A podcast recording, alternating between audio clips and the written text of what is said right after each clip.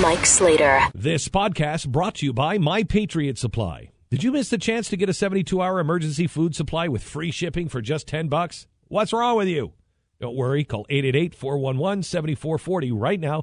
They have a few left and they're selling out fast. 888-411-7440. What are you waiting for? A disaster? Do it right now. 888-411-7440.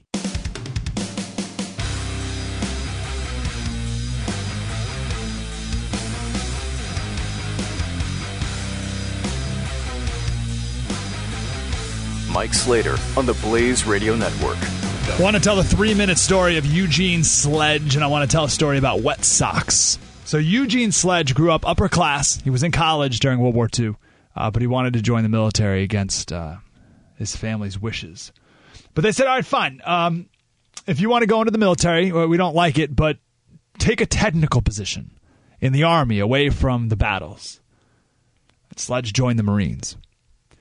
And when he was in officer training school, he intentionally flunked out so that he could reenlist as a private.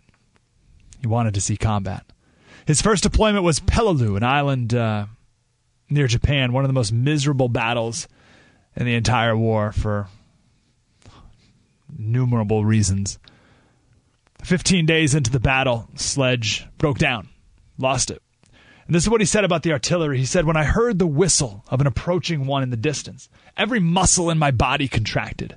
I braced myself in a puny effort to keep from being swept away. I felt utterly helpless. As the fiendish whistle, whistle grew louder, my teeth ground against each other. My heart pounded. My mouth dried. My eyes narrowed. Sweat poured over me. My breath came in short, irregular gasps, and I was afraid to swallow lest I choke. He said the barrage of shells tortured one's mind almost beyond the brink of sanity. After each shell, I was wrung out, limp, and exhausted. Now, I could talk about the rest of his experiences for hours, but I want to talk about his socks. It was 115 degrees on the island. You were constantly sweating under the blazing hot sun. And the Marines, they would sit on their backs, lay on their backs, and lift their legs in the air, and their boots, water would pour out of them. With every step, you could hear the squishing of your feet. And for these men, with the, the smell of rotting corpses, it was the almost always soggy socks and blistered feet that sent these men over the edge. Sledge survived the battles. He went on to survive Okinawa as well.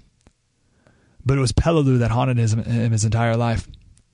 And it also gave him a profound appreciation for everything. He said, I can't comprehend people who griped that America wasn't perfect or their coffee wasn't hot enough. We just wish that people back home could understand how lucky they were and stop complaining about trivial inconveniences.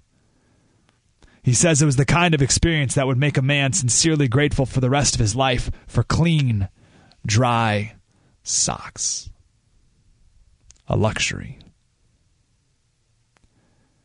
If today you're living in the United States of America, and if right now you feel safe and secure, that you have the ability to build your family's future, and if you can wiggle your toes in a dry pair of socks, well, that's thanks to men like Eugene Sledge. And I'll end on this line. He said, If the country is good enough to live in, it's good enough to fight for. 1 900 3393 Slater Radio on Twitter. Mike Slater Show, The Blaze Radio Network. Spread the word. You're listening to Mike Slater Part of the next generation of talk radio. on the Blaze Radio Network.